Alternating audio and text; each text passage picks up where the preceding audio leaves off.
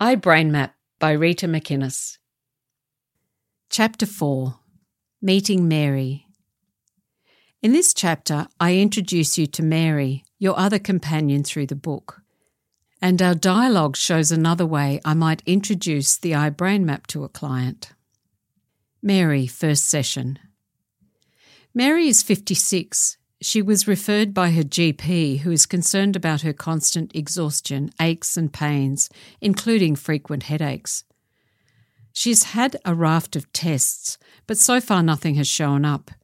Her GP has also referred her to a dietitian to help her lose weight and has prescribed antidepressant medication. Mary has come to counselling because she is reluctant to take the antidepressant medication. In the waiting room, she is sitting quietly, flicking through a Home Beautiful magazine. She looks up and smiles at me when I come into the room. We make our introductions, then she places the magazine neatly on top of the pile of other magazines and pulls herself out of the chair with some difficulty and follows me into my office. Her large frame fills the chair. Mary calls herself a carer and describes her childhood as follows I was the eldest of five. Mum would take to her bed for days and pull down the blind to shut out the world, including us kids. We hid it from everyone and pretended she was busy if anyone called. I can't remember how old I was when it started. It seems it was always like that. We'd fend for ourselves. I became the carer for the others. I had to. There was no one else. Dad was never around. He was either away working or at the pub. By the time I was in high school, I was pretty much taking care of things at home. I took lots of days off school. I'd forge Mum's signature. But we always went to Mass on Sundays. Mum would get up and drag us all to Mass, rain, hail, or shine. Maybe that's why no one suspected anything.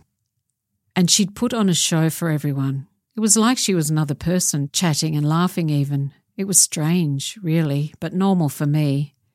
By the time we'd get home, she was silent again. And here is a conversation with Mary. When I was in therapy last time, I talked about it a lot. Was that helpful? It helped to understand my attachment issues. That's what the therapist called it. And why I'm the way I am now. It's sometimes called early parentification when a child takes on a parenting role before they have the resources to cope with the responsibility. But I didn't have a choice, and Mum couldn't help. She really was sick mentally, though I didn't understand that back then. Yes, sounds like she was maybe depressed. And this is not about blaming anyone for what happened. But we do want to understand the impact on your brain and how it may be still impacting you now. It's likely this early experience of responsibility was overwhelming for you as a little girl. Yes, it was overwhelming, but I got used to it. That early experience may have laid down a map that says, I must take care of everyone, full stop, no excuses ever.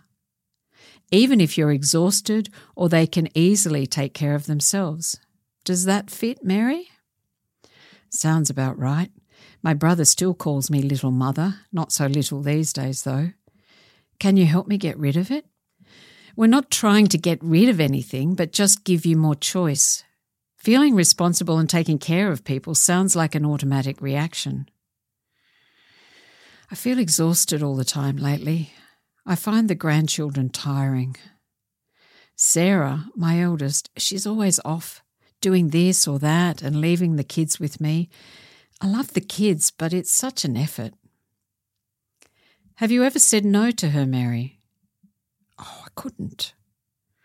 I'm not good at saying no. I wonder if it may be almost impossible for you to say no because the reaction to care for others is tied up with your brain survival response. Really? My therapist got really frustrated with me because she wanted me to be more assertive. She didn't say she was frustrated with me, but I could tell. I've got a radar for people getting annoyed with me. A radar for disapproval, huh? So, what happens if you try to say no? I'm paralyzed. I get sweaty and panicky. No words come out. I stopped therapy because it was just too hard. In the end, that's all we talked about. I felt like such a failure. I laughed with my friend at the time that I failed therapy. It sounds like lower brain activation, Mary. It may be that you get triggered by a person's need, and that activates the freeze response. That can affect the language centers in your brain and often means you can't find the words as your body drops into the frozen memory of how it was for you when you were a little girl, overwhelmed by trying to do an adult's task or taking care of your younger siblings. Sounds complicated, but you're right. I honestly feel like I can't say no. Afterwards, I might wish I'd said no, but I just can't. It makes me feel hopeless I get annoyed with myself, and since I've been so tired, the whole thing is worse. It makes sense, Mary. When someone, especially family, needs something, an old pathway of survival is activated. I'll explain why this happens in the iBrain Map. it's just easier to say yes, and then it's over, and I don't feel that dreadful tension. Sounds like you've developed some avoidance because staying in that dissonance is too uncomfortable.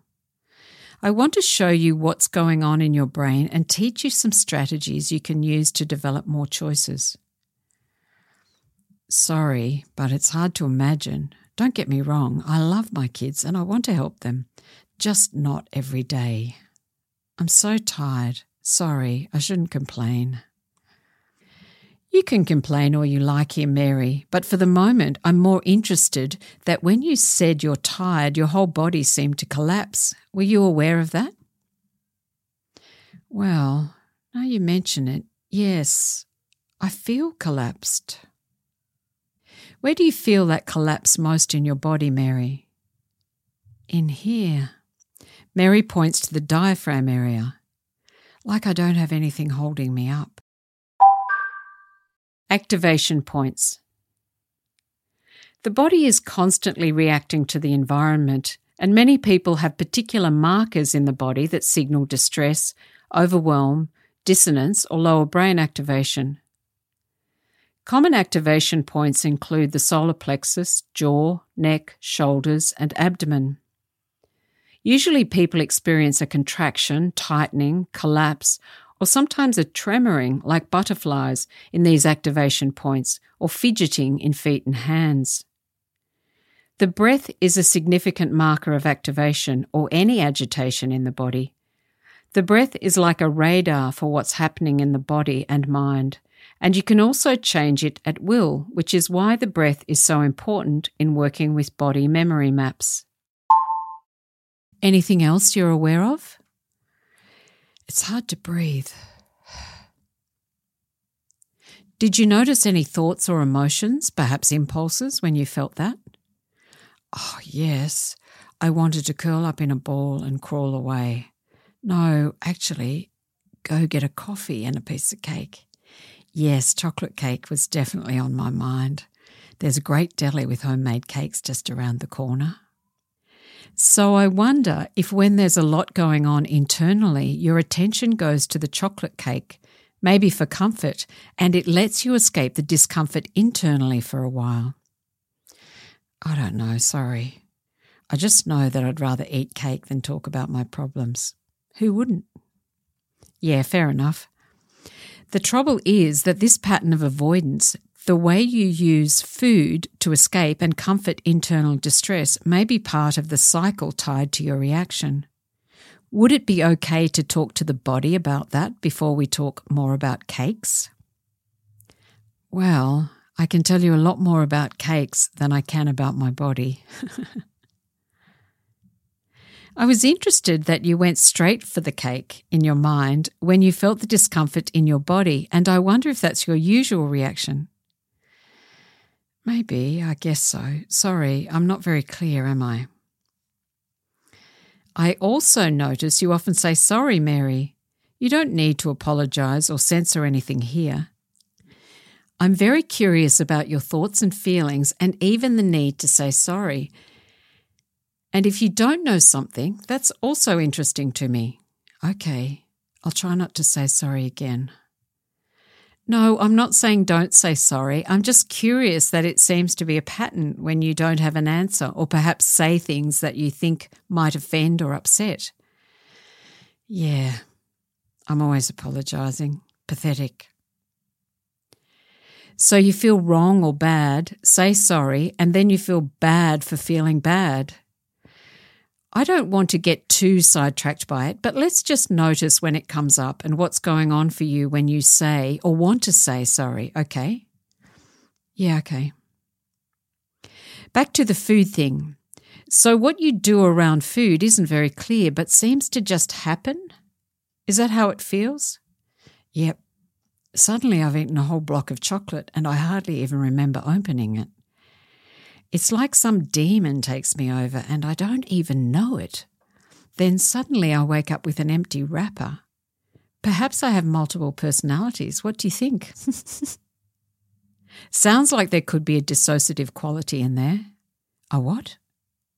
Could be some kind of dissociation.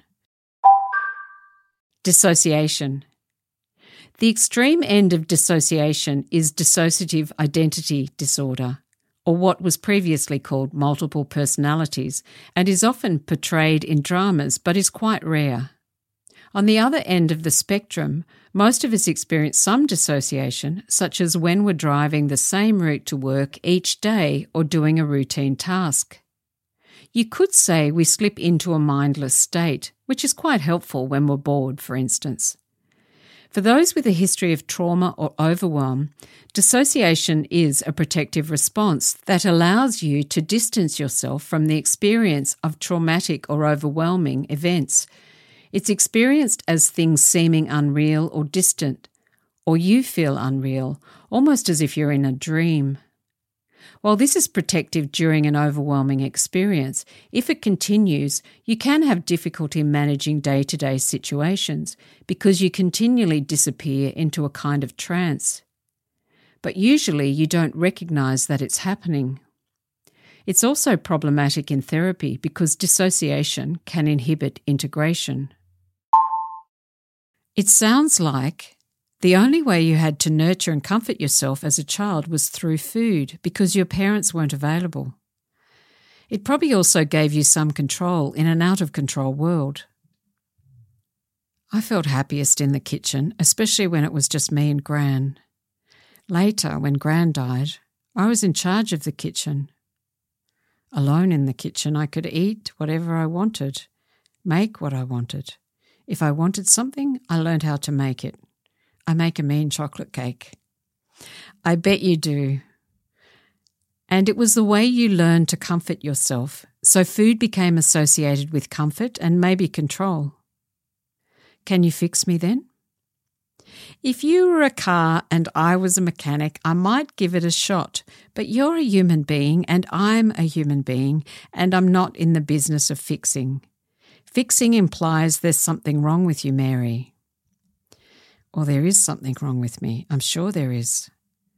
I don't think there's anything wrong with you, Mary.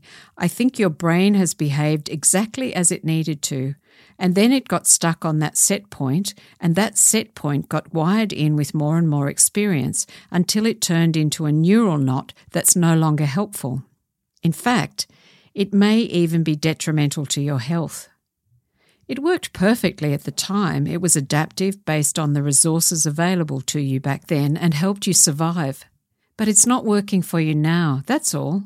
But it's not bad or wrong. Can you change that? I can't, but you can, or your brain can, once we have a new map and a few tools. In the beginning, I'll be like the compass to remind you which direction to move, or like a line through and beyond whatever is happening that you can grab hold of when you get bogged or lost in a tunnel.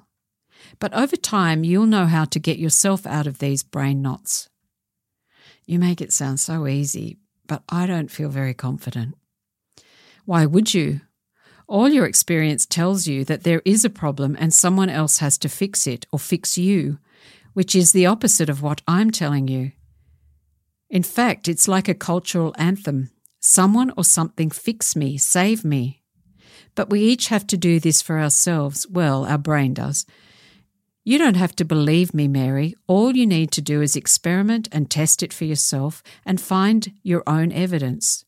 That's what changes the brain, not me sitting here and babbling on about what you need to do to change. It's you discovering what works for you. I'm just giving you the pointers and a map and a few tools. Oh, and a compass, of course. But it's your journey. Who knows what you'll discover? Uncover, more like it. All those old stinking bones down there. Not sure I want to dig them up. We're not going to go through the garbage before we put it out. We don't need to dredge through all yesterday's muck. We let the brain do that. We just work with what's here and now, especially how it's stored in the body. You'll have to get through a lot of layers of fat to find it, Rita. Ouch! That seemed like you just gave yourself a good kick. Mary looks out the window. I guess I do feel disgusted by this body. It's easier to make jokes about it before anyone else can. I tried to tell myself it's okay and I don't really care. But I hate it, hate myself this way. Does hating yourself help or make you feel worse? It's much worse. I'm likely to binge when I'm self loathing. I did a lot of work on that with my last therapist, too. When I feel dreadful, I just have to eat. I go into an eating trance. I can't get enough. Nothing fills me up and then suddenly I feel awful and I want to throw up. Eating is the very first way we learn to soothe ourselves, Mary. And it sounds like the only way you know. So the worse you feel, the more you're going to eat. Yep, that's true. You're instinctively trying to soothe the lower brain because it's distressed in some way.